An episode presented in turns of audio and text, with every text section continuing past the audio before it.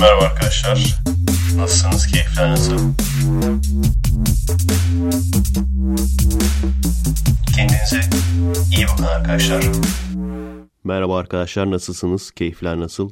Kayıt yapmayalı bayağı uzun zaman olmuş gibi hissediyorum. Çünkü perşembeden artık pazartesiye geçtim. Aikido'yu bir gün azalttım.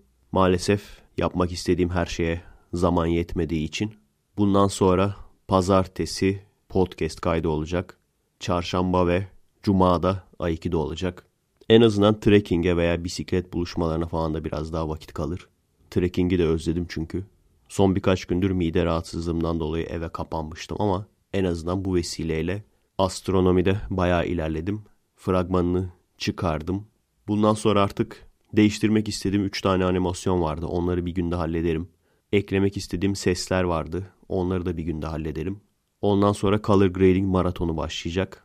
O da bir haftada bitse bir günde müzikler yani iki hafta civarı bir sürede biteceğini umuyorum. Göreceğiz. Astronomi videosuna sponsor olmak için faydal.com bölü sponsorluk yazıp bilgi alabilirsiniz. Şimdiden kasa alacak kadar para birikti ve kasanın siparişini verdim. Geldiği zaman fotoğrafını çekeceğim. Böyle böyle ilerleyeceğiz. Anakart, grafik kartı, RAM vesaire derken bu şekilde ilerleyeceğiz. Özellikle bu bilgisayarda 3K videolarla boğuşurken, cebelleşirken bir karar verdim. Yeni bilgisayarı toplamadan Kırmızı Hap 5'in çekimlerine başlamayacağım. Yani ön hazırlıkları yaparım büyük ihtimalle. Senaryoyu yazarım. Ama çekimine başlamayacağım. Çünkü aşırı zor ve aşırı vakit almasını geçtim. Bir de videoları gerçek zamanlı göremediğiniz için olması gerektiği kadar iyi de olamıyor filminiz. Daha önce demiştim zaten birkaç aya toplayabileceğimi umuyorum, düşünüyorum bilgisayarı. Bu esnada ise Amiga serisi biliyorsunuz 4 tane hala kurgulanmayı bekleyen video var onları ve hikaye okumalarını ve tabii ki podcastleri devam ettireceğim. Ve tabii ki atölye, robot onlara devam edeceğiz. Bu sefer iki podcast arası bir hafta değil bir buçuk hafta olduğu için arada bayağı şey oldu. Kitabı basacak arkadaşlarla anlaşamadık demiştim. Şimdi başka bir dernek geldi. Kitabı basmak isteyen, daha iyi koşullarla bir de basmak istiyorlar. Evet haftalık raporumuz bu sefer iki dakikadan fazla oldu. Aradan bir buçuk hafta geçmiş olduğu için. İsterseniz şimdi FI bir köşesine geçelim. Evet FI bir köşesi yani haftanın Patreon üyesi sorusu köşesi. Seattle seven arkadaşımızdan geliyor. Bunun adı soyadı değilmiş yalnız. Çünkü Seattle'la seven arasında bir alt tire var. Demek ki ilk adı Seattle alt tire seven. Ha ondan adımı söyleme demiyor. Çünkü kaç tane Seattle seven diye adam vardır memlekette. Soyadının ne olduğu belli değil ki. Tamam o zaman senin memurluk yanmadı. Ne demiş arkadaşımız? Twitter.com bölü M Hulki Cevizoğlu bölü statüs bölü 1.0'dı. Evet arkadaşlar. Bu tür mesaj da çok alıyorum. Link atıyorlar sadece. Ne porno mu ne bu? Linkin içeriği. Kaç yaşındasın? Kaç yaşındasın? Kaç yaşındasın? Öyle mi sorulur? Efe Bey nasılsınız? İyi akşamlar. İlişkiniz nasıl gidiyor? Dersin ondan sonra linki verirsin. Evet gerçekten arkadaşlar bir hani link atıyorsun da ne bu? İçerik ne? Bir de yorum mu yapmamı istiyorsun? %90 o yüzden bakmıyorum arkadaşlar. Çünkü linkten ne çıkacağını bilmiyorum. Ama bu mesaj en üstte kalmış. O yüzden merak edip bastım.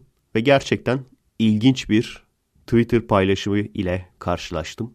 Hulki Cevizoğlu abimiz Celal Şengör'e vs atmış. Ne yazmış? Atatürk'e diktatör, parantez içinde başına dahi eklemiş ünlem. Beyazıt'a enayi, Marx'a zırva, Türk milletine cahil diyor. Her konunun uzmanı jeolog Celal Şengör, ünlem. Sizin yerinize ben diyeyim, Hoayda.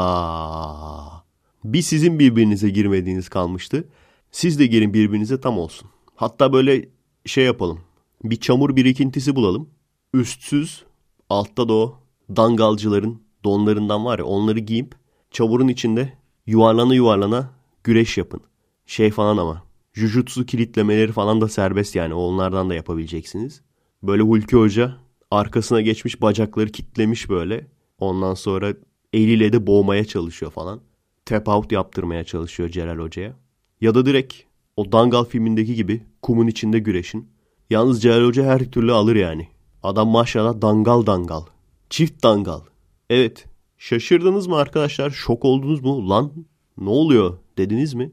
Çünkü bu kişileri takip etmeyenler için böyle bir olay yani Hulki Cevizoğlu'nun Celal Şengör'e böyle atar yapması benle Mete'nin kavga etmesi gibi bir şey veya benle Merdo'nun kavga etmesi gibi bir şey.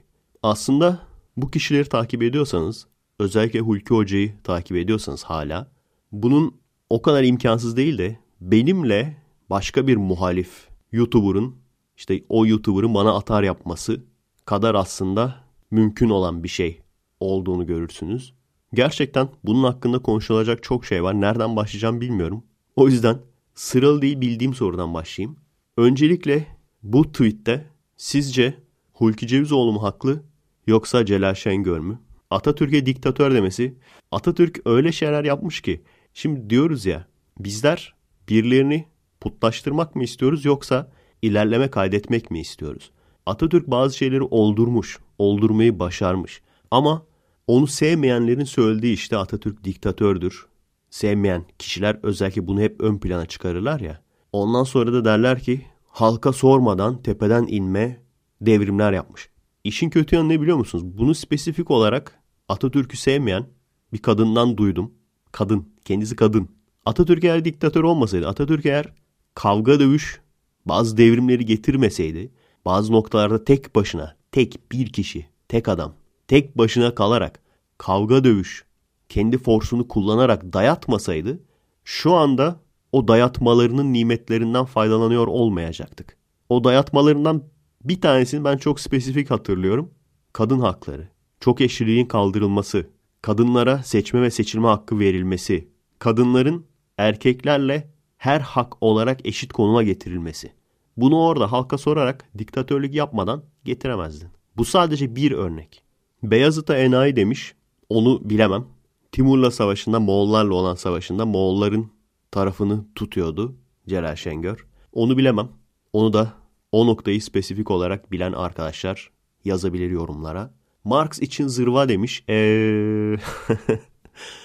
tamam biliyorum Marx çok sevilen birçok kişinin taptığı bir insan.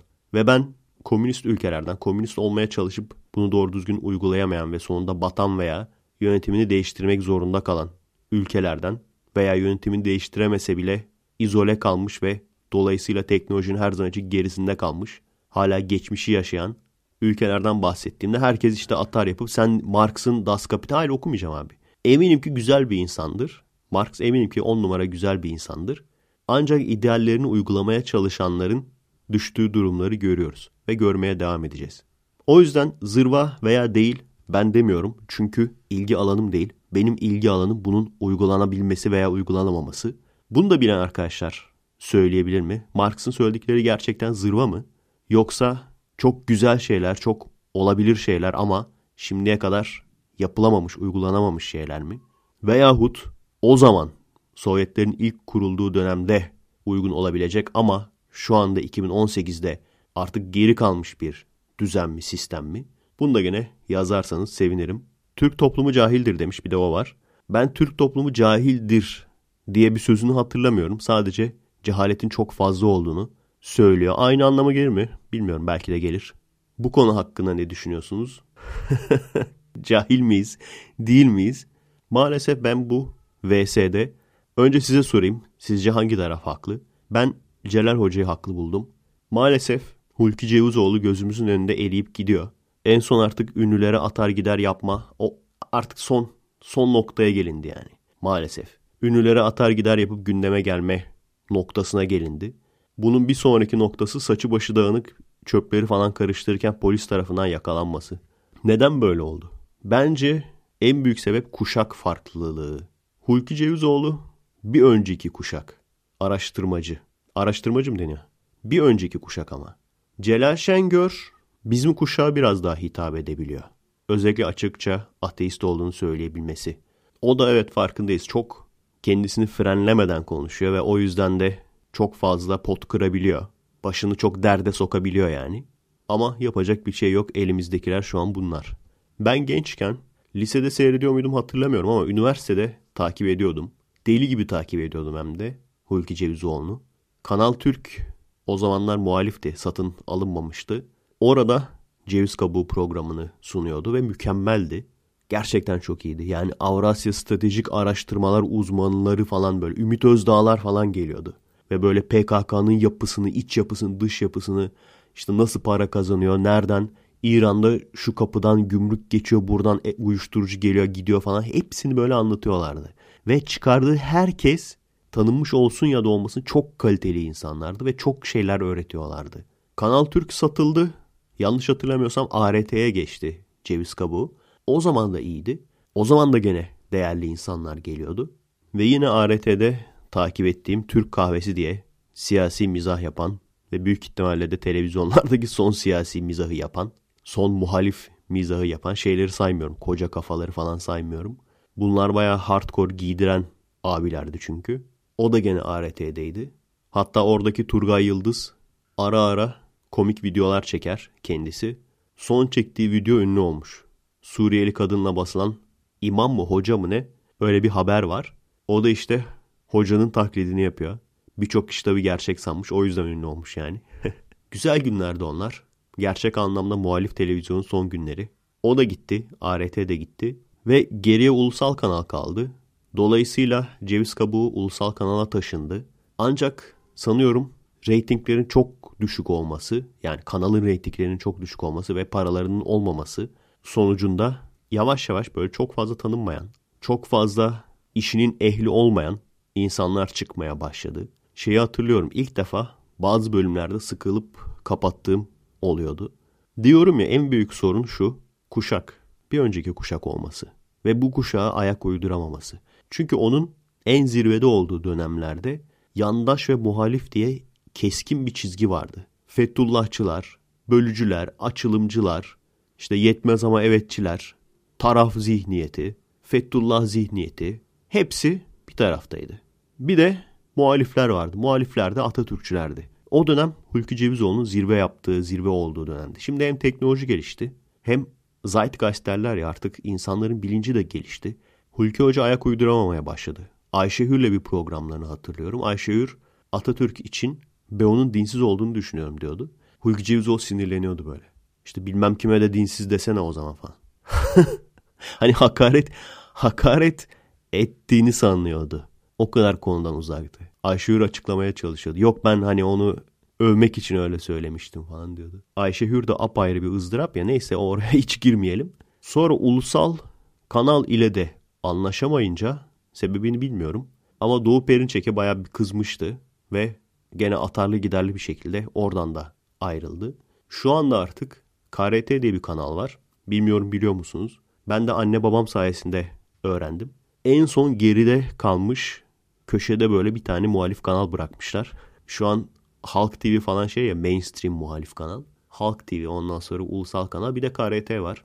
KRT'de program yapmaya başladı Hulki Cevizoğlu ama çok büyük bir hata yaptı. Siyasetle alakasız program yapmaya başladı. Neden bilmiyorum. Akıl çelen diye. Astronomi hocasını getiriyordu.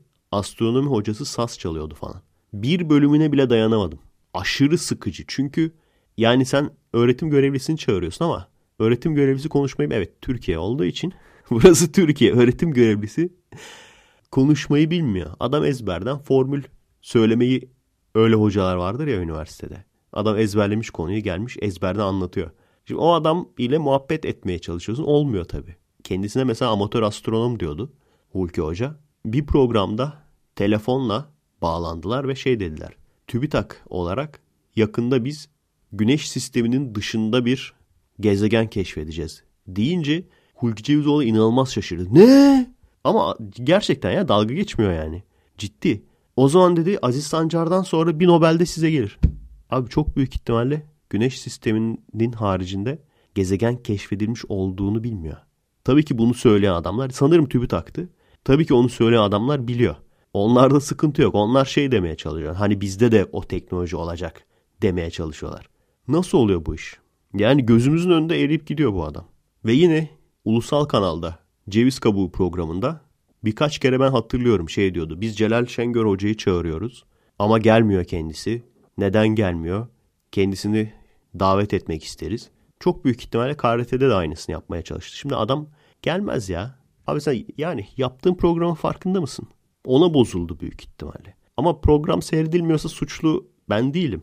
Yani ben herhangi bir televizyon kanalında çalışmıyorum. Bireysel YouTube kanalım var. Ama şu podcast ve mini podcast senin KRT'deki bir bölümünden daha çok seyredilecek. Bunu övünmek için de söylemiyorum. Neden? Çünkü 1 milyon 2 milyon seyredilen saçma sapan videolar da var. Ama bu böyle hem reytinginizden dolayı hem de programın kalitesinden dolayı artık gelmez yani. ART'de iken veya Kanal Türk'teyken gelirdi. İşte Caner Taslaman'ı da çağırıyor. O da gelmez ki. Yani tabii umarım gelir. Gelse ne güzel olur seyrederiz. Karşılıklı tartışmanızı popcorn yiyerek seyrederiz. Güzel olur. Belki hani kızdırmaya çalışıyorsun. Sinirlensin de. Vay Hulki Cevizoğlu bana ne diyor falan geleyim. Bunu mu yapmaya çalışıyorsun bilmiyorum ama benim Celal Şengör'le program çekme ihtimalim şu anda Celal Şengör'ün sana gelme ihtimalinden daha yüksek. Çünkü ben en azından onun evine gidebilirim. Kamerayı alıp evine gidebilirim yani. Hatta bir ara vardı tanıdığım. Kendisi gidip röportaj yapan yani. Ama ben kendim Amerika'da olduğum için bana da demişti hatta. Buluşma ayarlayayım sana ama işte Türkiye'de değildim. İşin şu boyutu da var arkadaşlar. Bu da kaç oldu? Beşinci boyut mu? bir de şu boyutu var. Bu yaz biliyorsunuz Davut'ta ulusal kanalda ceviz kabuğuna çıkmıştı. Sonradan da biz muhabbete girmiştik. İşin ilginçine ben onu takip ediyordum. Hatta bazı videolarını paylaşıyordum. Onu fark ettim bilmiyorum. Özelden mesaj atmıştı. Konuşmak ister misin diye. Öyle bir arkadaşlığımız olmuştu. Ortak iki tane yayın yaptık. Üçüncüyü artık birlikte kamera karşısında yapmak isteriz. Bakalım gelecek mi o günler. Yazın o aradı. Dedi ki işte KRT ile konuştuk. Büyük ihtimalle Hulgi Cevizoğlu'nun programına çıkartacaklar. Sen de gelmek ister misin? İkimiz birlikte çıkarız. Tamam dedim. Ben zaten seviyorum Hulki Hoca'yı. Benim için reytinginin ne olduğu çok önemli değil. Ama tabii şu olaydan sonra bir soğukluk oldu yani. yani Celal Şengör gelmiyor olabilir. Ya bu tamam bu arkadaşlar bu tamamen ne biliyor musunuz? Gelmediği için atar yapıyor yani. E gelmez abi adam. Hadi gel ben de çağırayım. Celal Şengör sıkıysa gel. Bizim eve. Bizim eve sıkıysa gel hadi. Yüreğin varsa gel. Ben de tamam dedim. Çıkarız. Aradan birkaç ay geçti şu anda. Geçmiş oldu yani. Kaç? 2-3 ay geçmiş oldu. Tabii yani henüz bir çağrı olmadı. Şu an çağrı olursa ne olur bilmiyorum. Hulki Cevizoğlu programına çağrı dese. Yani isteksiz bir şey. Gene de giderim tabii. İsteksiz bir şekilde giderim. Maalesef hep bu oluyor. Daha önce de söylemiştim ya arkadaşlar. Benim başıma çok geliyor. Sizin başınıza ne kadar geliyor bilmiyorum. Benim başıma çok geliyor. Bir hedef koyuyorsun. Lan şu olsa ne güzel olur falan. O hedefe daha varamadan o hedef senin gözünde düşüyor. Aikido'ya başladık. Bakıyorduk böyle kahverengi kuşaklar falan bayağı uçuyorlar, kaçıyorlar. Diyorduk günün birinde biz de kahverengi olur muyuz? Ama biz kahverengi olamadan kahverengi ayağa düştü maalesef. Hiç olmayacak insanlar kahverengi almaya başlamışlardı. Biz de heyecansız bir şekilde almıştık. Siyah kuşak birinciden gene öyle. Mizah dergilerinde yazı yazarken onu düşünüyordum. Ünlü olur muyum ileride? Okan'a çıkar mıyım diyordum. Ama ben çıkmadan önce Okan bozdu. Beyaz'a çıkar mıyım diyordum. Beyaz bozdu. Televizyona çıkar mıyım diyordum. Televizyon bozdu. Hulki Cevizoğlu'na çıkar mıyım diyordum. Hulki Cevizoğlu bozdu. Ne olacak bizim sonun? Ha bak şu da var. Sinemaya yani film çektiğim zaman sinemalarda oynatılır mı diye hayal ediyordum. Sinemalar da bozdu. Çok büyük ihtimalle arkadaşlar.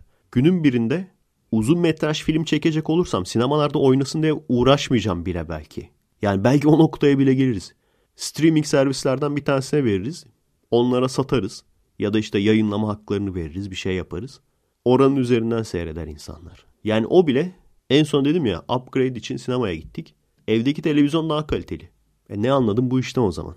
Para veriyorsun üstüne fokusu bozuk film seyrediyorsun anasını satayım.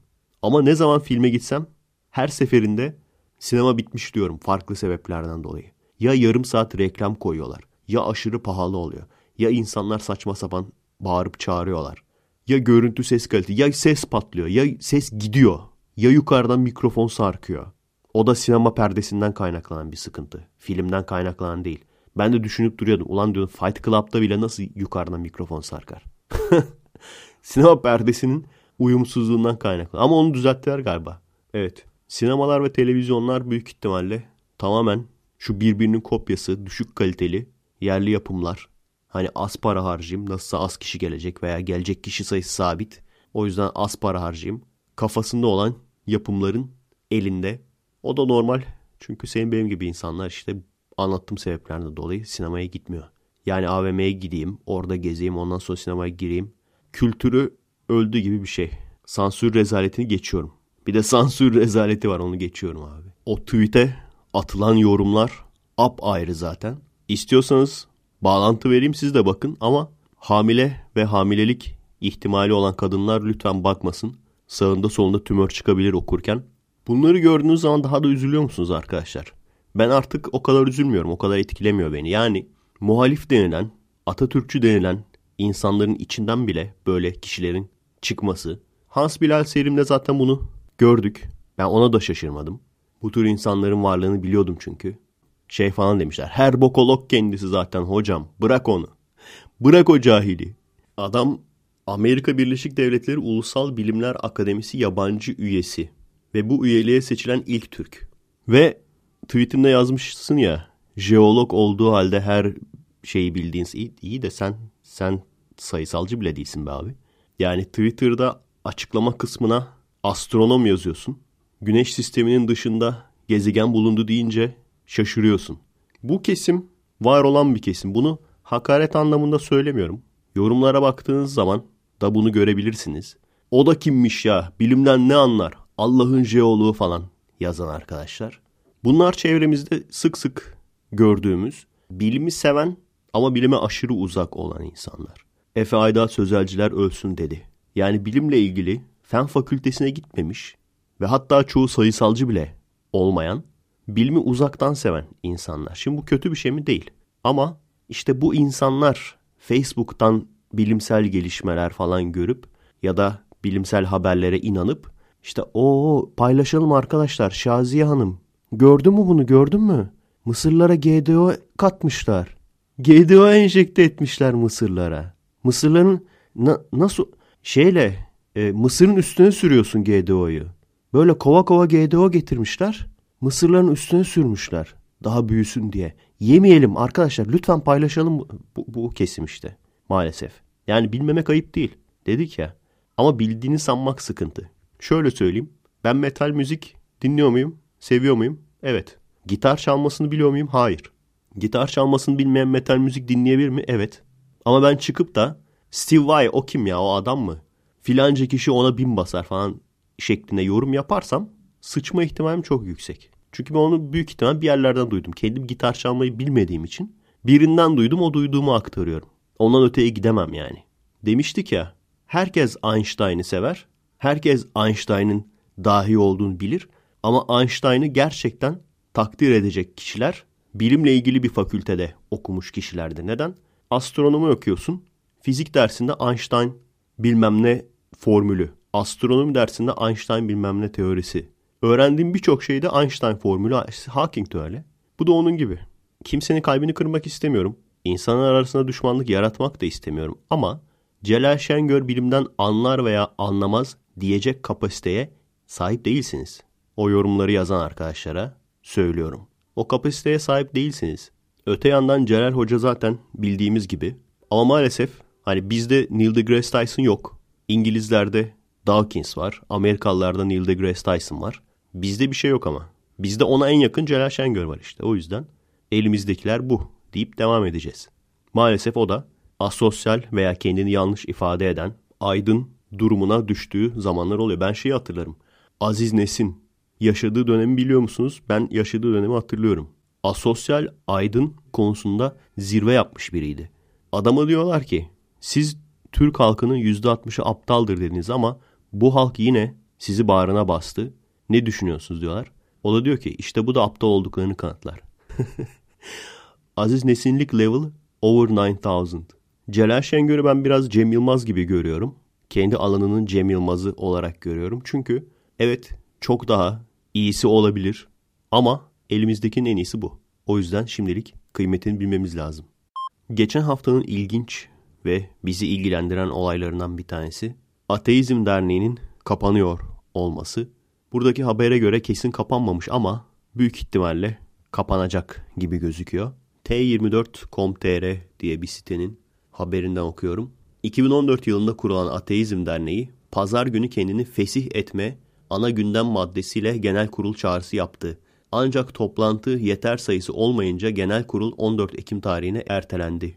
O yüzden diyorum büyük ihtimalle kapanacak diye. Çünkü kendimizi feshedelim diye toplantı yapmak istiyorlar. Oraya bile adam bulamamışlar. Ben şeyi hatırlıyorum. Böyle bir ateizm grubu mu?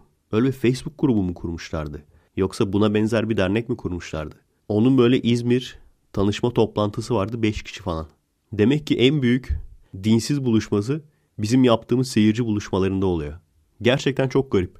Onu da şeyde fark etmiştim. Bir gün gene seyircilerle buluştuk. Biri dinle ilgili soru sormuştu. Ben dedim Müslümanım. Ama o da bizim kafadan yani. Büyük ihtimalle şimdiye çıkmış bile olabilir. Abi dedi ben Müslümanım. Bilmiyorum burada başka Müslüman var mı? Var mı arkadaşlar? Baktı böyle hiç kimse el kaldırmadı. O zaman uyandım ben. Gerçekten istesem aslında kendime bu etiketi yapıştırabilirdim. Ünlü ateist. Ama benim olayım gerçekten arkadaşlar. Yanlış ne görüyorsam söylüyorum. O dinde bu gördüğüm yanlışlardan bir tanesi. Ve bu sebepten dolayı da işte sanki tek amacım ateist olmak, ondan sonra ateistleri örgütlemekmiş gibi bir izlenim oluyor değil. Kaç kere söyleyeceğim. Film çekmek. Benim sevdiğim olay o. Mizah, film çekmek. Kırmızı Hap serisini yaptım.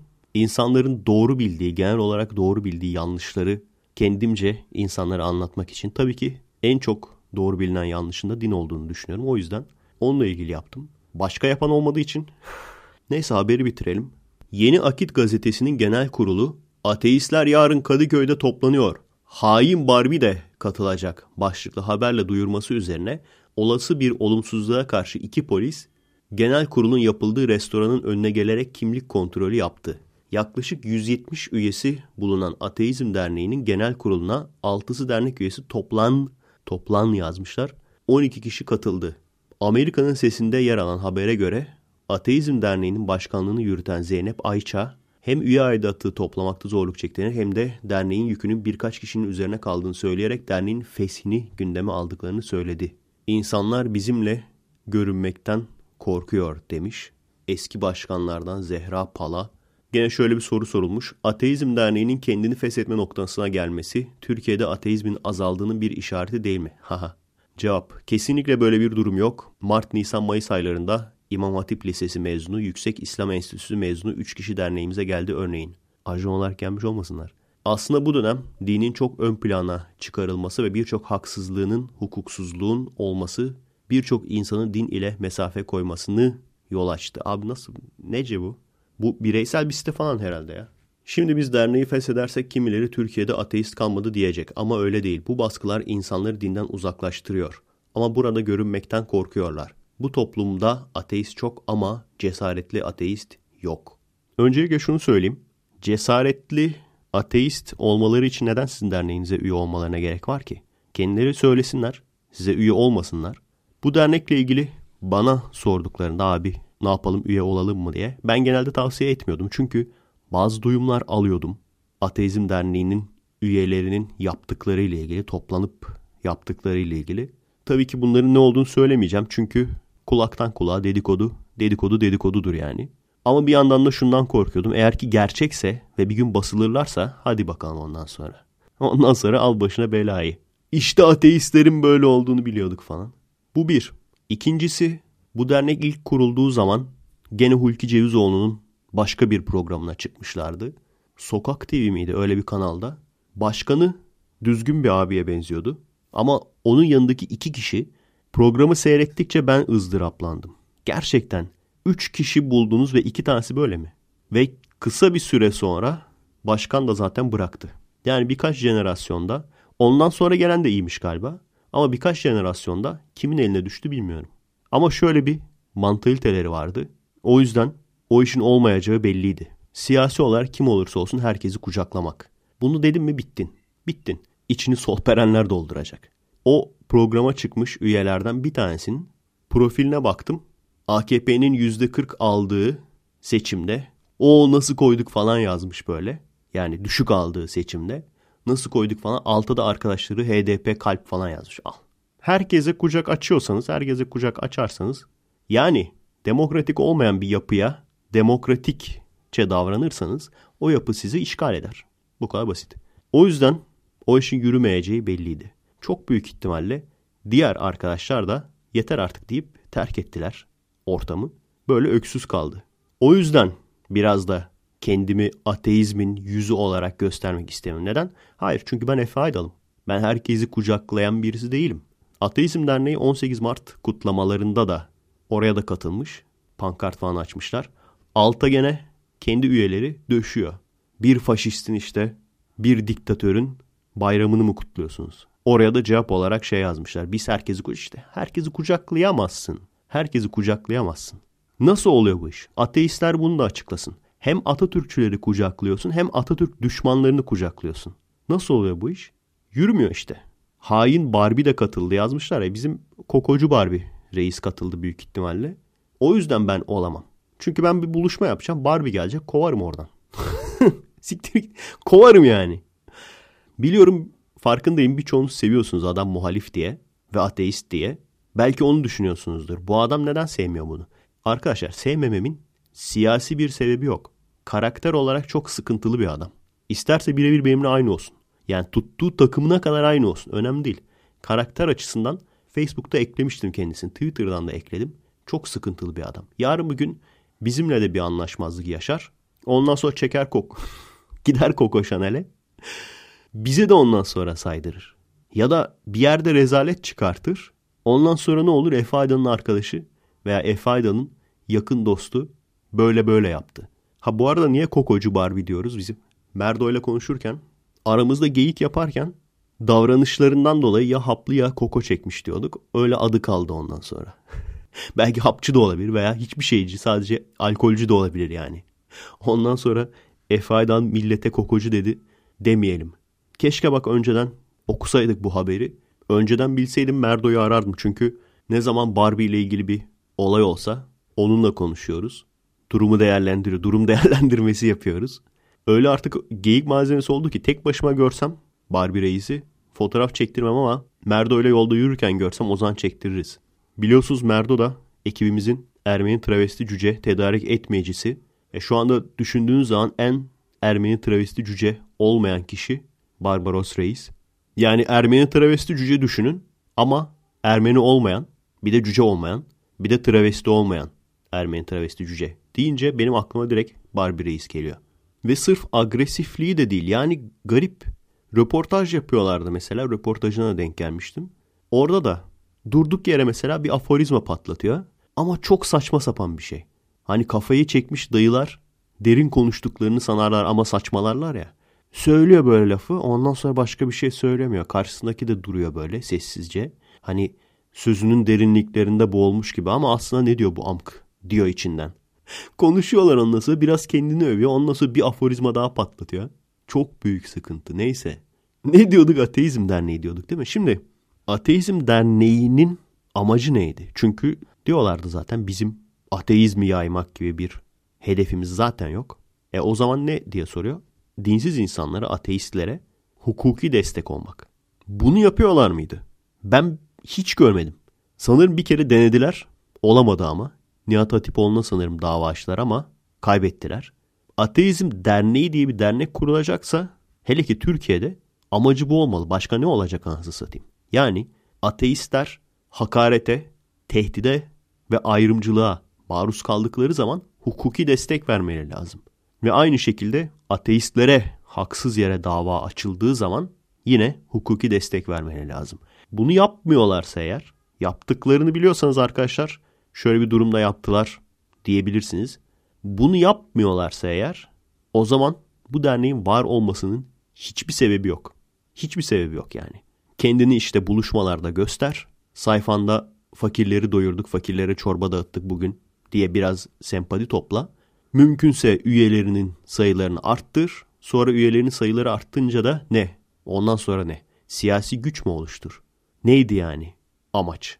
Çünkü hukuki destek sağlanmıyorsa bir. ikincisi ne bileyim belgesel falan yapıyor musunuz? Hayır yapmıyorsunuz. E, niye varsınız zaten?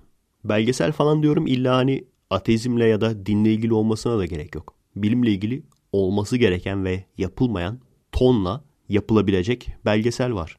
Bu dediğim ikinci plan tabii. Çünkü derneğin adı Ateizm Derneği olduğu için ilk yapmanız gereken hukuki destekti. Neyse ben ileride de herhangi bir dernek açmayı düşünmüyorum ama açsam bile ateizm olmaz adı zaten.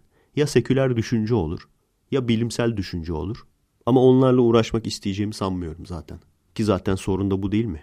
Ben uğraşmıyorum işim gücüm var diye. Sen uğraşmıyorsun işim gücüm var diye. Sonra işi gücü olmayanlar uğraşıyor. Bunu iş güç haline getiriyorlar. Sadece bunda değil. Birçok dernekte zaten sorun bu. Ve son olarak şu sordukları ateizm düşüşe mi geçti? Neden derneğiniz kapanıyor? Genel olarak ateizmi bilemiyorum arkadaşlar. Ama dinsizlik yükselişte ve yükselmeye devam ediyor. Şunu gerçekten merak ediyorum. Dinsiz dindar oranı yani Müslümanım diyenlerle deistim, agnostiyim, ateistim, panteistim, şuyum buyum diyen diğer insanlar bunların oranının değişimi ne oldu acaba? Gerçekten merak ettiğim bir soru bu. Neden? Evet farkındayım. Dinsizlikten dine geçme diye bir şey yok. Dinden çıkma diye bir şey var sadece. O yüzden mantıken dinsizliğin her daim oranının artması lazım. Ama diğer kesimin çok fazla çocuk yapması var. Diğer kesim gerçekten çok fazla çocuk yapıyor. Diğer kesim gerçekten dinsizlere göre daha çok çocuk yapıyor. Ama o çocukların içinden de dinden çıkanlar oluyor. O yüzden ben bu oranı merak ediyorum gerçekten. Artıyor mu? Sabit mi kalıyor? Ve bu sayı daha da artacak. Neden? Çünkü şu anda kendilerine sorulsa dinsizim demeyecek ama birebir deist hayatı yaşayan çok çok fazla insan var. Belki bir iki fark yani ne bileyim domuz eti yemezler gibi bir iki fark haricinde direkt deist hayatı yaşayan çok fazla insan var. Dediğim gibi bunların çocukları büyük ihtimalle dinden çıkmış olacak. Ben hep şunu diyordum. Gün gelecek modern dindar diye bir şey kalmayacak. Ya tam bir yönetilenler işte alt tabaka ve yönetenler yani o alt tabakaya manevi telkinde bulunanlar ve ortadakiler yani bizler. Yani ya dinsiz ya da muhafazakar olunacak. İkisinin ortası olmayacak, o kalmayacak diyordum ama şunu hesaba katmadım. Alt tabakadan yükselenler de var. O bir dinamik denge oluşturuyor. Yani söylediğimiz gibi alt tabakadan yükselmiş olan kişilerin, ailelerin, çocukları bir noktada artık modern dindarlığı bırakıp dinsizliğe doğru evlenecek. Evet ama alt tabakadan da orta tabakaya yükselen de insanlar olmaya devam edecek. O yüzden belki bu dinamik denge kendini sürdürebilir. Göreceğiz. O yüzden merak ediyorum ne olacak diye. Keşke öyle bir gerçekçi dürüst bir anket yapma şansımız olsa. Evet geçtiğimiz haftanın ilginç olaylarından biri de clickbait falan değil arkadaşlar. Gerçekten ülkücülerin Meral Akşener'in bildiğin evine gitmesi ve kapısına dayanması ve oradan slogan atmaya başlaması. Burada Hürriyet'in haberini okuyacaktım ama ilk bu atışmalar nasıl başlamış burada yazmıyor. O yüzden karşılıklı atışma tweetlerine de bakalım. Neler demişler? Of karşılıklı tweetler. Twitter'a neden girmiyorum? Konulu çalışmamıza bir bakalım. Hukuki sebeplerden dolayı giremiyordum. Çünkü insanlar gizli üyelikle tehdit edebiliyorlardı veya hedef gösterebiliyorlardı. Twitter yardımcı olmuyordu bu konuda. Şu anda o sorun çözüldü. İstesem geri gelirim ama hiç gelesim yok. Yani şimdilik düşünmüyorum diyelim en azından. Facebook'ta güzel. Hem çok fazla kalabalık yok. O kadar da ipini koparan gelmiyor yani. Hem de bir şey sorduğum zaman adam gibi yorum falan yazılabiliyor. Derli toplu yani. O yüzden karakter sınırı falan da yok. O yüzden şimdilik rahatım. Hani oradaki tartışmalara falan katılmayı hiç düşünmüyorum. Ben de güncel olmalıyım. Ben de göz önünde. Evet insan sever tabii göz önünde olmayı, güncel olmayı ama hepsi denge bunların. O kadar çektiğin ızdıraba değer mi? Onu düşünmek lazım. evet. Meral Akşener. iki nokta üst üste. Türklüğü ayaklar altına alıp megri megri ile gözyaşı dökenlere paspas olurken hangi büyüğünüzün sözünü dinlediniz? Sayın Ed Dıbı Devlet Bahçeli. McKinsey'e göğsünüzü siper ederken hangi büyüğünüzün emrindesiniz? Bahsettiğiniz sonuçları merakla bekliyorum. Ondan sonra demirden korksak trene binmezdik demiş yine Meral Akşener ve İyi Parti'nin genel merkezinin adresini vermiş. Devlet Bahçeli ne demiş? Bu hanımefendiye so pardon. Bu hanımefendiye son ihtarım bölmek ve yok etmek istediğin MHP'ye karşı sinir ve sınırları ihlal eden vandal tutumuna devam edersen sonuçlarına katlanmak zorunda kalırsın. Demedi deme. Büyük lafı dinle. Bir daha Devlet Bahçeli olmayacağım. Öksürtüyor biliyor musun? Evet Hürriyet.com.tr'den devam edelim. MHP lideri Bahçeli ile İyi Parti lideri Akşener'in Twitter'daki polemiğinin ardından bir grup MHP'linin Akşener'in Üsküdar'daki evinin önüne giderek slogan atmaları iki parti arasında gerilimi arttırdı. 12 kişi gözaltına alındı. MHP yönetimi Üsküdar ilçe teşkilatını görevden aldığını duyurdu. MHP İyi Parti arasında sert açıklamalar devam etti. Akşener geçen salı partisinin grup toplantısında MHP ve Bahçeli için isim vermeden milliyetçiliği ayaklar altına alma. Milliyetçilikten geçiren parti saray yancısı milliyetçiden de saray paspası olmaz. Lastik adamlar küçük ortak gibi sözler kullanıldı. Bu sözler MHP yöntemini kızdırdı. Bahçeli'nin kurmayları yeni bir yasama dönemine başlarken siyasilerine olumlu kucaklayıcı bilmem ne mesajlar beklediklerini belirterek hürriyete ortada tartışma yokken ahlaksızca genel başkanımıza hakaretler savrulması hepimizin canını sıktı. Kendi partisindekilerin dahi tereddüt ettiği bir üslup olduğunu düşünüyoruz değerlendirmesi yaptı. Olay şuymuş arkadaşlar. Siyasi kulislerde MHP'li Mersin Büyükşehir Belediye Başkanı Burhanettin Kocamaz ve Manisa Büyükşehir Belediye Başkanı Cengiz Ergün'ün partilerinden istifa ederek yerel seçimlerde İyi Parti'den aday olacakları, bu nedenle iki parti arasında gerilim olduğu iddiaları yapıldı.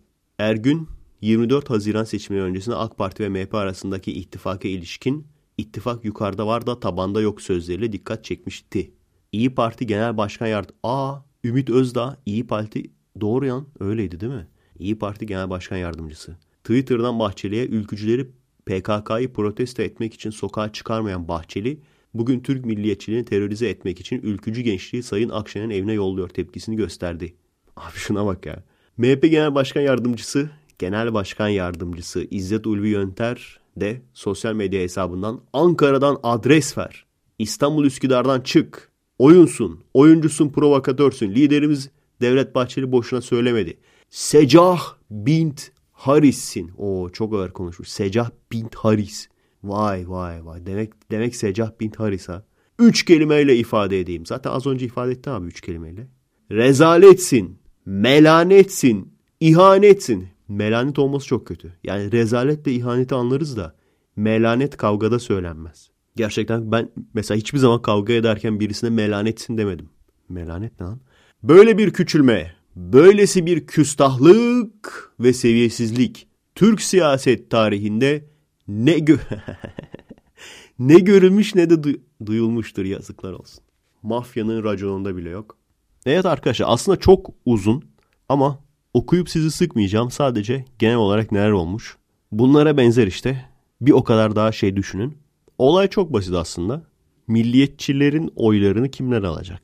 Yani neden dinci gruplarla dinsiz gruplar taşlı sopalı kavga etmez de dinci gruplarla başka dinci gruplar taşlı sopalı kavga eder. Aynı sebep. Birbirlerinin sektörlerine el atıyorlar çünkü. İyi Parti iyi bir fırsat yakaladı. Şu an biliyorsunuz siyaset aynen Amerika'daki gibi Republicanlar ve Demokratlar olarak insanlara sadece iki seçenek bıraktırmak zorunda kalıyor.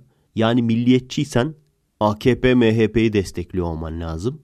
Dinciliğe karşıysan laiksen de CHP HDP'yi destekliyor olman lazım. Hangisini seçeceğiz biz şimdi? Yukarı tükürsen badem bıyık, aşağı tükürsen top sakal. O yüzden İyi Parti en azından bir alternatif oluyor. Yani iki tarafında onayladığım yanı var diyen kişilere. He, yarın bir gün MHP ile AKP'nin arası açılırsa bir sebepten dolayı ne olabilir? Şu olabilir. MHP'nin oy oranı çok boşalabilir. İnsanlar MHP'ye tepki göster atıyorum yani şu anda senaryo tamamen. Çok fazla insan MHP'ye tepki gösterdi diyelim. AKP ile birlikte olduğu için ve İyi Parti'ye geçti diyelim. O zaman ne olur? Böyle bir şey olmasını isterdim çünkü merak ediyorum ne olurdu. Çünkü o zaman MHP AKP'nin sırtında ölü bir yük olarak kalacak ve tabii ki oy potansiyeli daha yüksek olduğu için AKP bu sefer İyi Parti'ye gidecek. Böyle bir senaryo düşünün. İmkansız değil. Şimdi o ona yancı, saray neydi? Saray paspası mı? Küçük ortak vesaire diyor ya. Yarın bir gün milletin bekası için falan deyip onlar da ortak olabilir. Hiç şaşırmam yani. Size bir de şunu sorayım arkadaşlar.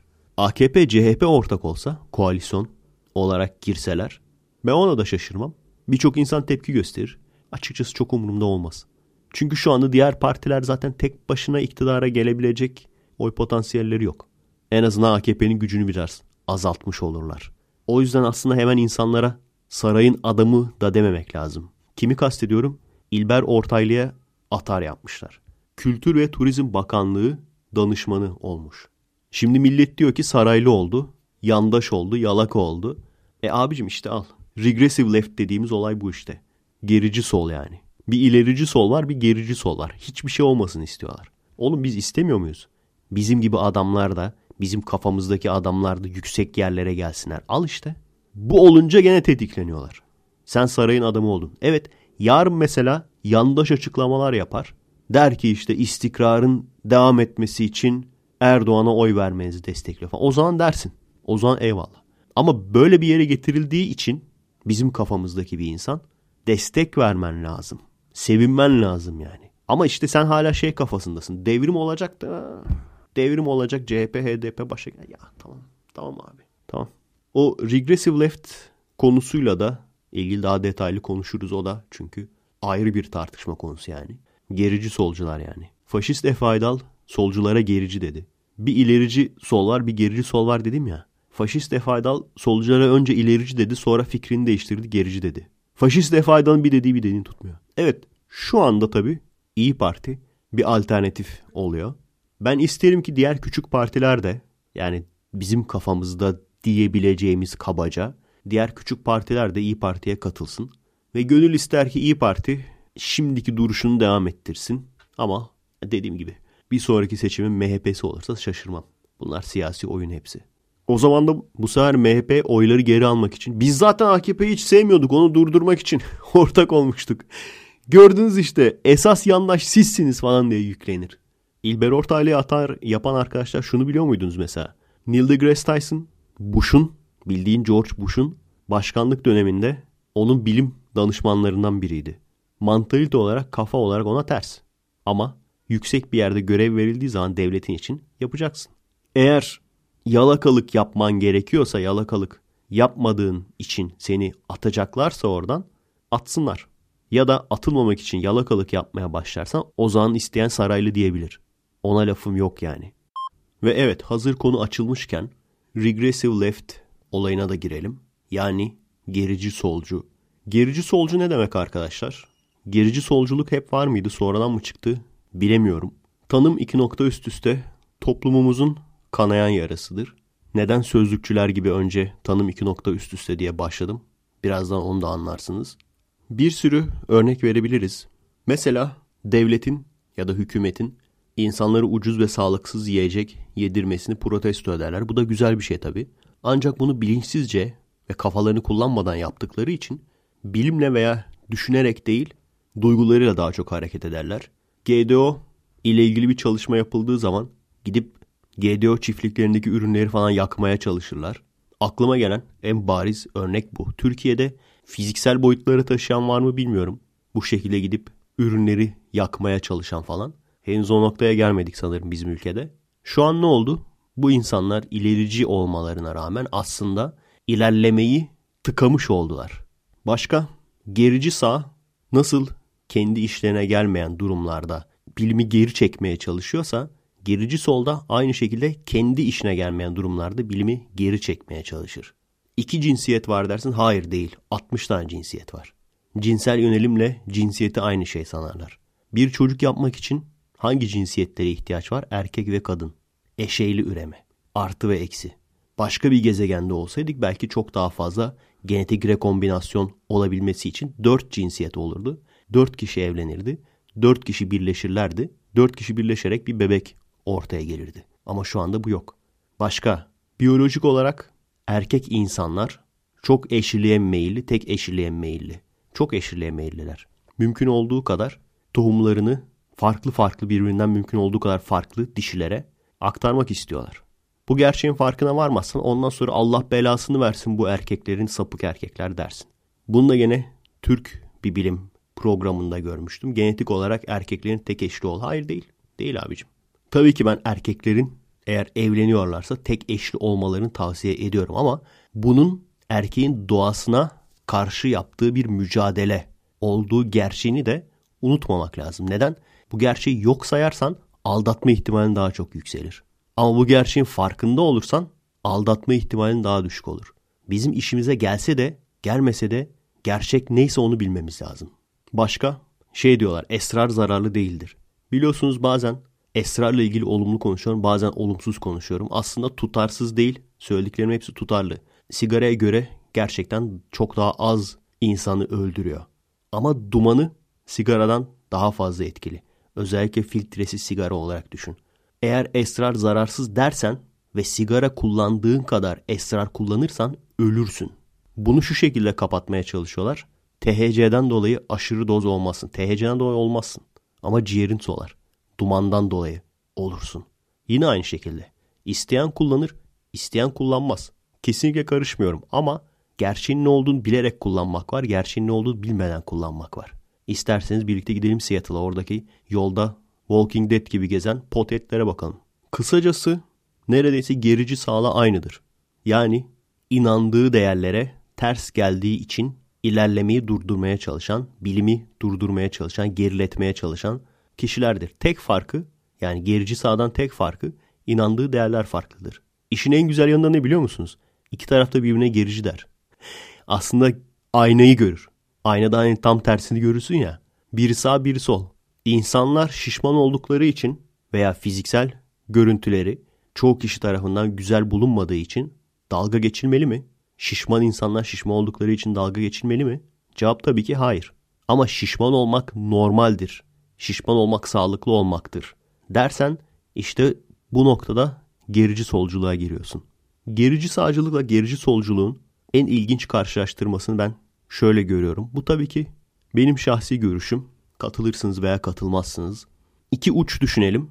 Bir uçta çocuklarını din baskısıyla aşırı baskıcı bir şekilde neredeyse beyin yıkayarak işte sen iyi bir Hristiyan olacaksın bilmem ne İsa'nın izinden gideceksin şeklinde direkt beyin yıkayarak ve biliyorsunuz çocuklar küçükken onlara ne öğretilirse doğru olarak kabul ederler ve büyüdükten sonra da bunu değiştirmek çoğu zaman imkansıza yakın olur. Bu şekilde beyinlerini yıkayıp ben şeyi hatırlıyorum.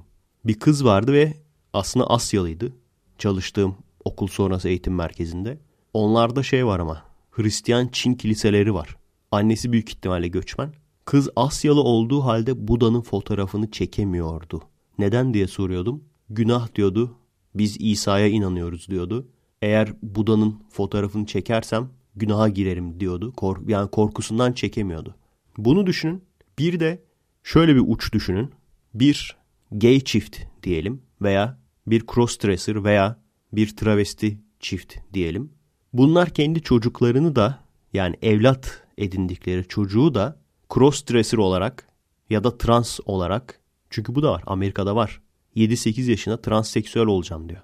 Ya da 7-8 yaşında crossdresser oluyor. 9 yaşındaki eşcinsel çocuk intihar etti diye haber var. Evet farkındayım. Genetik olarak insanlar eşcinsel olabilir ama şu da bir gerçek. Normal şartlar altında başka bir aile tarafından evlat edinilse normal bir çocuk olacak. Eyvah Efe normal dedi. Normal bir çocuk olacak. Ama bu aile tarafından evlat edinildiği ve küçüklükten beri bu empoze edildiği, bunu gördüğü, bu aşılandığı için eşcinsel olan veya travesti olan, trans olan çocuk. Buna genelde child abuse derler ya. Bence ailenin birine yapmaya hakkı varsa diğerini de yapmaya hakkı var.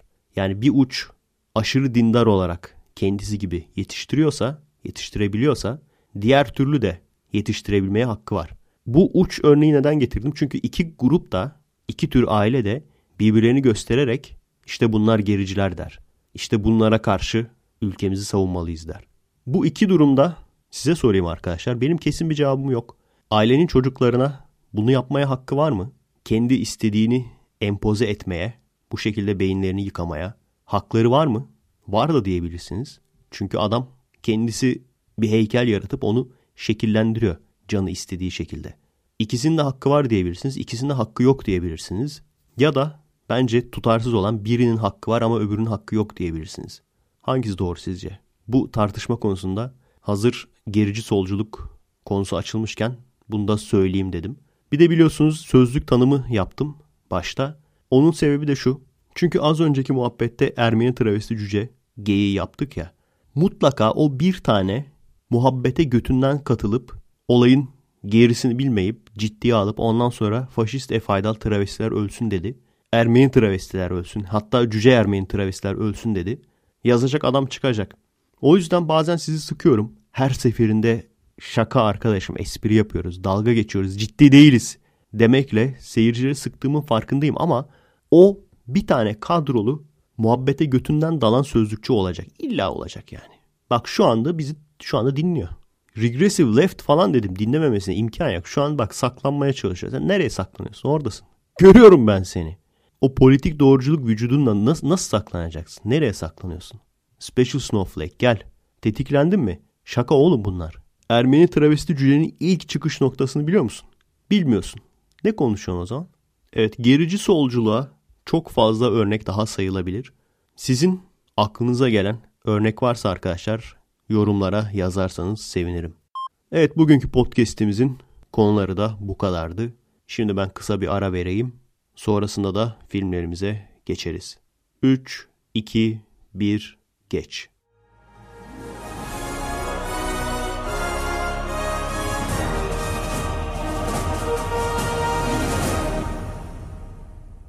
Evet ilk filmimiz günün retro filmi Starship Troopers. Belki hatırlarsınız daha önceden de bu film hakkında konuşmuştum. Kısaca da olsa Filmli Efekest serisine başlamadan önce. Ve yine Uncle Sam videomda da Starship Troopers'dan bahsetmiştim. O yüzden bu filmi seyretmiş olduğumu biliyorsunuz. Ancak geri dönüp bir kez daha seyrettim. Normalde önceden seyretmiş olduğum filmleri bir daha seyretmeyecektim aslında. Çünkü sırada çok film var. Ama bu filme çok büyük haksızlık yaptığımı fark ettim. Önce konuyu anlatalım. Dünyada bir Birleşik Federasyon gibi bir ismi olan ülke var. Bunlar militarize olmuş ve demokrasiyi terk etmiş faşizm ile yönetilen bir ülke. Bu ülkeye galaksinin öteki tarafından dev böcekler asteroid yollayarak onlara saldırıyorlar ve dolayısıyla bu Starship Troopers denilen askerler de bu böceklerin bulunduğu gezegene gelip sorunu temizlemeye çalışıyorlar. Özetle konu bu. Bu filmin bende gerçekten özel bir yeri var. Çünkü ilk seyrettiğim zaman o kadar beğendim ki ve fragmanı görmüş müydüm yoksa böyle 10 saniyelik teaser mı görmüştüm o kadar biliyordum. Ve gidince filmin ne kadar iyi olduğu beni şok etti. Hatta sırf bu sebepten dolayı Paul Verhoeven'cı oldum. Yani Paul Verhoeven yeni film çeksin falan diye bekledim. Hollow Man'e hemen gitmiştim mesela. Maalesef Starship Troopers Paul Verhoeven'ın iyi olduğu dönemlerin son filmi. Ondan sonra Hollow Man evet çok kötü değildi ama gittikçe düşmeye başladı. Şu an çekmiyor zaten. George Miller gibi 10 küsür sene sonra bir Mad Max çekti ya. Ondan da acaba şöyle sağlam bir film gelir mi bilemiyorum. Paul Verhoeven kim diye soracak olursanız Robocop ve Total Recall'u çeken adam diyeyim. Zaten Holy Trinity diyorlar. Robocop, Total Recall ve Starship Troopers. Kutsal Üçleme. Bu filmi o kadar beğenmiştim ki lan dedim yani herhalde daha iyi bir film gelmeyecek ve sonsuza kadar filmleri bu filmle karşılaştıracağım. Gerçekten filme gitmek bile istemedim. Yani o dönemde o kadar beğenmiştim. Hatta deli gibi Spawn'ın gelmesini bekliyordum. Fragmandan bayağı gaza gelmiştim. Spawn bile beni hayal kırıklığına uğratmıştı. Tabii ki seneler geçtikçe bilgisayar efektleri falan zamanının gerisinde kalmaya başladı yavaş yavaş. Ondan sonra daha iyi filmler çıktı. Sonra birkaç kere daha seyrettik bu filmi. En sonda 2006'da askere gitmeden önce seyretmiştim. O dönemden aradan belki 10 sene geçti. Filmi tekrar seyretmedim ama aklıma geldikçe lan diyordum şu anda insanlar bilinçaltından mesaj veriyorlar filmlerde. İşte neden Amerika olarak başka ülkelerin işine karışmalıyız? Neden başka ülkeleri işgal etmeliyiz? Herhalde Starship Troopers'da bu filmlerden bir tanesi diye düşünmeye başladım ve Starship Troopers'a karşı bir soğukluk oluştu bende. O kadar sevmiş olduğum filmden soğudum. Tekrardan seyretmedim ama geriye dönüp düşündükçe lan dedim evet bak böcekler asteroid yolluyor. Terör saldırısı gibi. Ondan sonra da insanlar onların ülkelerini işgal ediyor. Hani alttan alttan Amerika'nın işgallerini haklı göstermeye çalışan bir film şeklinde düşünmeye başlamıştım. Ancak bir iki hafta önce takip ettiğim kanallardan bir tanesi Angry Video Game Nerd, Cinemassacre yani. Filmin aslında sosyal mesaj içerdiği ve bu zihniyette dalga geçtiği, bu zihniyete gönderme yaptığını anlatıyordu. Anlattıkça lan diyordum doğru galiba ya. O yüzden meraklanıp 12 sene sonra filmi bir daha seyrettim. Ve kesin olarak evet film 1997'de seyrettiğim ve daha sonra da CD'sini bulup defalarca kere daha seyrettiğim o dönemde böcekli aksiyonlu uzay filminden çok daha derin anlamlar içeren bir film. Ve 2006'da seyrettiğim ve aklımda emperyalizmi, işgali haklı göstermeye çalışan film olarak düşündüğüm, aklımda öyle kalan filme çok büyük haksızlık yapmış olduğumu fark ettim. Ama olsun önemli değil.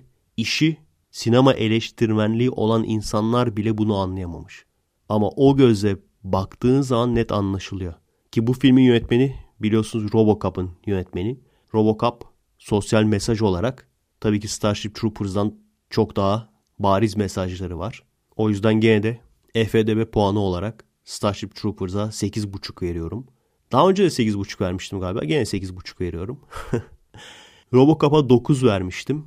İnsan büyüdükçe, olgunlaştıkça seyrettiği filmi yepyeni, çok farklı bir perspektiften görebiliyor. Bunu fark ettim. Yaş çok, çok ya bu kadar da fark ettirmiyor. Bu kadar da fark ettiriyor. Ve bizim işte o aksiyon sahneleri olmadan önceki insanların kendi aralarındaki konuşmalar olarak görmüş olduğumuz satır araları olan sahneler aslında o satır aralarını okuduğun zaman filmin gerçek mesajını çok net anlayabiliyorsun. O yüzden alkışlıyorum seni Starship Troopers. Hem çok güzel gönderme yapmışsın hem anlaşılmayacak bir şekilde. Ancak dediğim gibi o gözle baktığın zaman kesin olarak anlıyorsun. Birer ikişer cümleyle geçiştiriyorlar çünkü. Çok bariz insanın gözünün içine sokmuyorlar yani. Citizen ile civilian arasındaki fark nedir? İşte vatandaş ile sivil arasındaki fark nedir diyor. İlk başta okulda soruyor bunu hoca. Zaten oradan başlıyor. Ve şunu görüyorsunuz. Herkese vatandaşlık hakkı verilmiyor. Vatandaş olmayanlar mesela devlet memuru olamıyor. Oy kullanamıyor. Baş karakterin ailesi zengin ama vatandaş değiller, siviller. Şey diyorlar işte çocuklarına. Sen neden vatandaş olmaya çalışıyorsun? Bizim bunlara ihtiyacımız yok. Biz zenginiz zaten. Olsun diyor ben fark yaratmak istiyorum. Bu ülkeye layık olmak istiyorum falan diyor böyle.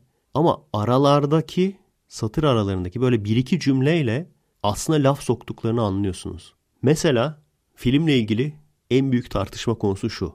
Gerçekten böcekler o gök taşlarını çünkü bahane o. Diyorlar ki böcekler popolarından çıkardıkları plazma ile gök taşlarını vurarak bize doğru yönlendiriyorlar ve bize çarptırıyorlar. Ama yerleri gösteriyor galaksinin iki ucunda. Galaksinin bir ucundan öteki ucuna bunu nasıl yapabiliyor? Ve işin güzel yanı onun cevabı kesin olarak yok. Ama filmle ilgili tartıştıklarında birçok kişi ülkenin kendi kendisine bunu yaptığını, diğer gezegeni işgal edebilmek için bu terör saldırısını kendi kendisine yaptığını iddia ediyor. İşin daha da ilginç yanı ne biliyor musunuz arkadaşlar? Az önce söylediğim gibi bu film 1997 yılında çekildi. Yani 11 Eylül 2001'den önce. Bu film çekildi. 3-4 sene sonra 11 Eylül saldırısı oldu. Büyük bir terör, büyük bir panik ve o panikle her türlü agresif karşı saldırıya halk onay verdi ve o panik kullanılarak Irak işgal edildi. Ve şu anda filmi seyrettiğinizde oha diyeceksiniz. Askerler panik içinde saldırıya, işgale hazırlanırken bir televizyon sunucusu da kamerayla onları takip ediyor. Ve diyor ki bazıları insanların böceklerin gezegenini işgal ettiği için böceklerin tepki verdiğini gösteriyor. Savaş yerini onlarla birlikte yaşayamaz mıyız falan derken asker bağırmaya başlıyor. Diyor ki benim ailem diyor o terör saldırısının olduğu yerdeydi. Deyince karşıdaki susmak zorunda kalıyor. Ve benim ailem öldü diyor. Şimdi onlar boşuna mı öldü diyor. Ve ondan sonra susturuyorlar ve savaşa geçiyorlar. İşte bu aradaki küçük şeyleri ben o zaman fark edememiştim. O gözle seyretmediğim için.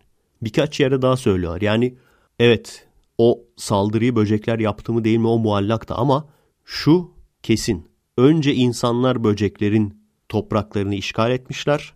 Böcekler kendi topraklarını korumak için insanlara agresif cevap vermiş.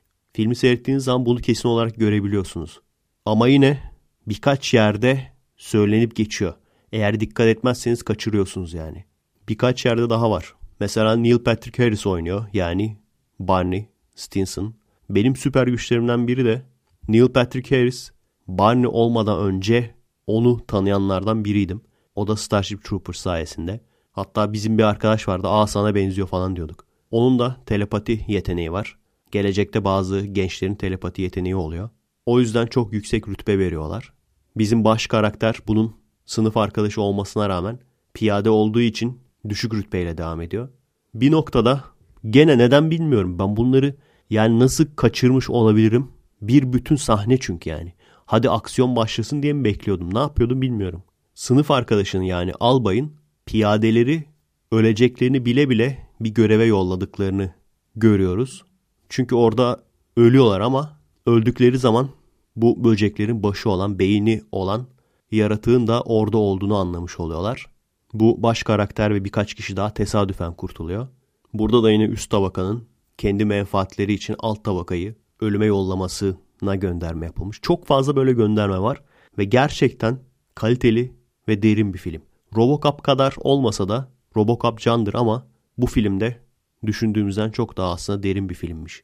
Efektler evet zamanın gerisine kaldı dedim ama aslında o kadar da kötü değil. Yani seyrettim gene hoşuma gitti. Bunun sebebi de CGI değil böceklerin bile çoğu yerde animatronik olması. Ben böceklerin tamamını CGI sanıyordum mesela. Böcekler animatronik çoğu yerde. Uzay gemileri model. Adamlar üşenmemişler, modellemişler. Paul Verhoeven'ı tebrik ediyorum. Bize 3 tane ve kendisine teşekkür ediyorum.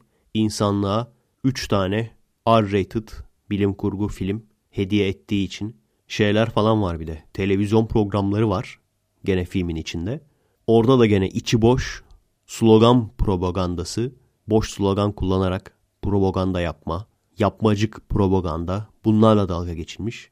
Seyredin arkadaşlar. Derin konulu bilim kurgu istiyorsanız Starship Troopers kesinlikle seyredin. Robocop 1 kesinlikle seyredin.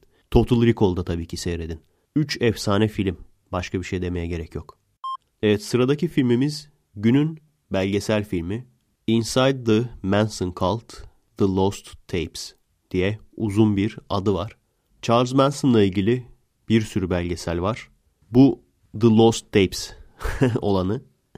Bu belgeselin özelliği Charles Manson zamanında oraya gidip onlarla röportaj yapan bazılarının görüntü kaydı, bazılarının ses kaydı. Mesela Charles Manson'ın ses kaydı var. Bunları bulmuşlar ve bunların üzerinden Manson tarikatı ilk nasıl kuruldu? Charles Manson kimdi? Yavaş yavaş eküri ve o eküri nasıl tarikata dönüştü? Ve o tarikat nasıl cinayet işlemeye başladı? Ve yakalandıktan sonra tarikat üyeleri ne oldu? Bunları hem de o dönemin daha önceden görülmemiş röportajları ile ve Manson ailesinin içinden kamera görüntüleriyle görme şansınızın olduğu bir film. Filmin IMDb'si çok yüksek değil. 148 kişi oylamış ve 6.5 almış. Sanırım televizyon belgeseli ve bulunan görüntülerin yeni olmadığını yani yeni bulunmuş olmadığını söylüyorlar. Ya bizim için fark etmez. Ben ilk defa görüyorum sonuçta. Bu olay Amerika'da yaşanmış bir olay deyip geçmemek lazım. Bizimle alakası yok deyip geçmemek lazım. Bizimle ne kadar alakası olduğunu çok net görüyorsunuz. Daha önce size söylemiştim arkadaşlar. Kedöcüler, Kedöcülerin Charles Manson tarikatı gibi örgütlendiğini söylemiştim. Burada anlatılanları gördüğünüz zaman yani Charles Manson'ın kendine güvensiz olan, ailesiyle sorunları olan kızları etrafına toplayıp onlara duymak istediklerini söyleyip bu şekilde onları kendi yanına çeken, kendi kölesi yapan başka bir deyişle ve bunları da kullanarak bu sefer erkek müritler toplayan ve bu şekilde 30 kişi olmayı başaran ve onlara söyledikleri her şeyi inandırmayı başaran, bu sayede kendi aklınca bir siyah beyaz savaşı çıkaracağını düşünen, yani bazı ünlü isimleri öldürüp siyahların yaptığı süsünü verip böylece siyah beyaz savaşının çıkacağını düşünen ve benim mesela bilmediğim birçok şey var. Bu belgesel sayesinde öğrendiğim. Onlardan bir tanesi Charles Manson evde oturup direktif veriyor sanıyordum. Ancak bazı cinayetlere Charles Manson da katılıyor. Sadece fiziksel olarak öldürmüyor adamlarına söylüyor. Ancak evin içine girildiği zaman şu meşhur Roman Polanski cinayeti değil ama daha sonra yaptıkları. Zengin birinin evine dalıp elinde hatta silah var. Silahı da doğrultup adamlarına emir verip öldürtmesi. Yani direkt bu tarikat liderliğinde geçmiş bu olay artık. Eğer Kedo yakalanmasaydı onlar da cinayet işler miydi demeyeceğim. Çünkü Kedo'nun müritlerinin tarikata katılan şahsın annesi veya babası şüpheli bir şekilde ölüyor bir süre sonra. Daha sonra miras bu kişiye kalıyor. O kişi de mirasını Kedo'ya devrediyor. En ciddi parasal kaynaklarından bir tanesi bu. Tarikat kurmanın, insanları kandırmanın, insanların beynini yıkamanın ne kadar kolay olduğunu yani illa çocukken beyninin yıkanması gerekmiyor kişilerin. Bunların ne kadar kolay olduğunun ve bunların ne kadar kolay genişleyebildiğinin. Charles Manson eğer cinayet işletmeseydi bu Manson ailesi büyük ihtimalle daha da büyüyecekti. Belki onlar da Scientology gibi bir şey olacaklardı. Şu an Scientology genişledi ve din statüsünü aldı. O yüzden kimse dokunamıyor. Çünkü bir şey olduğu zaman inancımıza saygı göstereceksin diyorlar. Olay bitti. Ve bu adamın sürekli kendisinin Mesih olduğunu iddia etmesi, laf aralarında sokuşturması bunu. Kedünün de başını biliyorsunuz sürekli laf arasında kendisinin Mehdi olduğunu ima etmesi, programlarda gene Mehdi ile aynı özellikleri taşıdığını buna söylemeleri. Adam acaba Manson ailesine bakıp da kopya mı çekti? Yoksa tesadüf mü? Esas sorulması gereken soru bu. Hangi noktada radikal tarikat olarak kabul edilir bu gruplar? Hangi noktada aa ama bu din, bunların inancı saygı duymak lazım denir? Ne kadar büyük olmaları lazım? Manson ailesi veya Kedo gibi küçük bir radikal tarikat iken mi? Biraz büyüyüp yandaş tarikatlar gibi olduktan sonra mı? Biraz daha büyüyüp Fethullah gibi olunca mı? Biraz daha büyüyüp Said Nursi Nurcular gibi olunca mı? Yoksa biraz daha büyüyüp din olunca mı? Ve ne kadar ilginçtir ki dünyanın birbiriyle alakasız her yerinde bu tarikatları görebiliyoruz. Bir yere mahsus değil yani. İnsanlar kandırılmaya ne kadar müsait. İnsanlar birilerinin peşinden koyun gibi gitmeye ne kadar müsait. Hatta bazen o lider bu şekilde koyun gibi takip edilmeyi istemese de. Evet, Inside Manson Family The Lost Tapes. 10 üzerinden 8.25 veriyorum. Çünkü bu adamların söylediği işte yeni bulunmuş görüntü değilmiş. O benim için önemli değil. Ben yeni gördüm.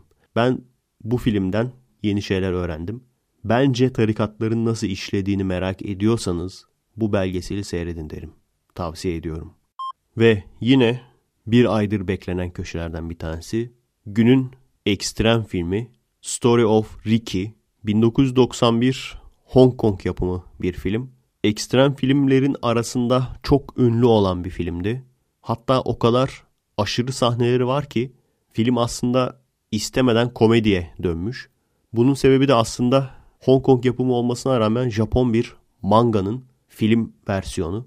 İsmini söylediğim zaman filmi çıkaramadıysanız şunu söyleyeyim direkt çıkartırsınız.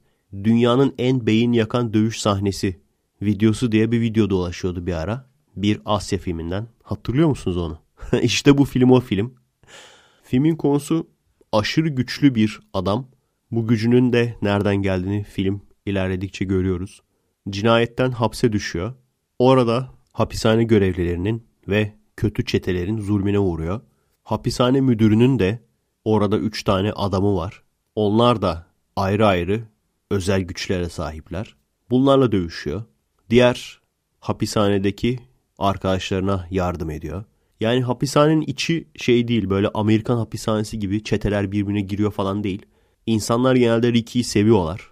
Kötü az kişi var. Filmin ortalarına doğru hapishaneye neden düşmüş? Elinde sürekli taşıdığı bir kadın resmi var. O kadın kim? Bunları da öğreniyorsunuz. Ve film genel olarak hapishanede, hapishanedeki arkadaşlarını kurtarmak için girdiği dövüşler ve kötü kalpli hapishane müdürü ve diğer görevlilerle ve onun da adamlarıyla yaptığı dövüşler. Bunlarla geçiyor. Film evet ekstrem ama düşündüğüm kadar da ekstrem değil. Braindead filmini seyrettiğiniz zaman Peter Jackson'ın son 20 dakikada shit hits the fan muhabbeti yaşanıyor. Yani son 20 dakika soluksuz abartı sahne üstü abartı, abartı sahne üstü abartı. Bu öyle değil aslında. Bu filmin tanıtımlarını seyretmiştim birkaç kanalda. Orada gösterdikleri İşte abartı kanlı sahne. Adamın çenesine bir vuruyor çene parçalanıyor uçuyor gidiyor falan. Ama dediğim gibi karikatürize yani çok çok böyle içinizi kaldırmıyor bir iki sahne hariç. Bir sahne baya sahte. o güldürüyor. Ama o tanıtımlarda gördüğüm kadar filmin geri kalanı o kadar ekstrem değil. Yani en fazla 7-8 belki daha az ekstrem sahne vardır. Onun haricinde film komik olmaya mı çalışmış, dram mı olmaya çalışmış, ciddi mi olmaya çalışmış? Asya filmlerinin bazılarında öyle bir özellik vardır ya anlayamıyorsun. Çünkü böyle abartılı oyunculuklar yapıyorlar. Hay hay tık hadi görüşürüz. Sanıyorsun ki komedi film ama sonradan ciddi film çıkıyor. Onların oyunculukları öyleymiş meğer. Bu da onun gibi. Şimdi göstereceğim sana deyip saldırıyor mesela. Hani komedi filmi sanıyorsun sonra ciddi çıkıyor ama. o yüzden bu film komedi mi, ciddi mi? Film bitti hala anlayamadım. Ancak tek başınıza seyretmeyin. Neden? Aralardaki sahneler sıkıyor. Arkadaşınızla da kesin seyredin bence. Tam bir arkadaşla seyredilecek film. Arkadaşlar toplandınız böyle. Abartı, kanlı, saçma, puhaha diye gülünebilecek bir film arıyorsunuz. Bu filmi koyabilirsiniz. Aradaki sahnelerde pizza falan yersiniz. Veya patlamış mısır falan yersiniz. Muhabbet edersiniz. Kanlı sahne geldiği zaman da gülersiniz. Tam öyle bir film yani. EFDB puanı 10 üzerinden 7.5 veriyorum. Aradaki durgun sahneler olmasa daha eğlenceli olabilirmiş ama gene de dediğim gibi arkadaşlarla bir araya gelirseniz bence seyredin. Pişman olmazsınız. Ve evet filmlerimiz de bu kadar arkadaşlar. Her zaman olduğu gibi podcast de bitti. Ben de bittim. Unutmadan şunu da söyleyeyim arkadaşlar. Bir arkadaş Efe Aydal AMV yapmış. Yani anime music video. Baya baya uğraşmış. Kim olduğunu bilmiyorum. Ulaşmaya çalışacağım. Ulaşırsam kitlemek istediğim çok iş var kendisine. Onun da gene linkini açıklamaya koyarım. Emeği için ona da teşekkür ediyorum. Adresimiz efeaydal.com, vimeo.com bölü efeaydal, facebook.com bölü efeaydalfan, instagram.com bölü efe alt çizgi aydal ve her zaman olduğu gibi destek olmak isteyen, sorularını okutma şansı yakalamak isteyen ve podcastleri bir hafta önceden dinlemek isteyen arkadaşlarımız için patreon.com bölü efaydan. Kendinize iyi bakın. Haftaya görüşürüz. Kendi karnını keserek bağırsaklarını çıkarıp onunla karşısındaki adamı boğmaya çalışan beyin yakan dövüş sahnesine emanet olun.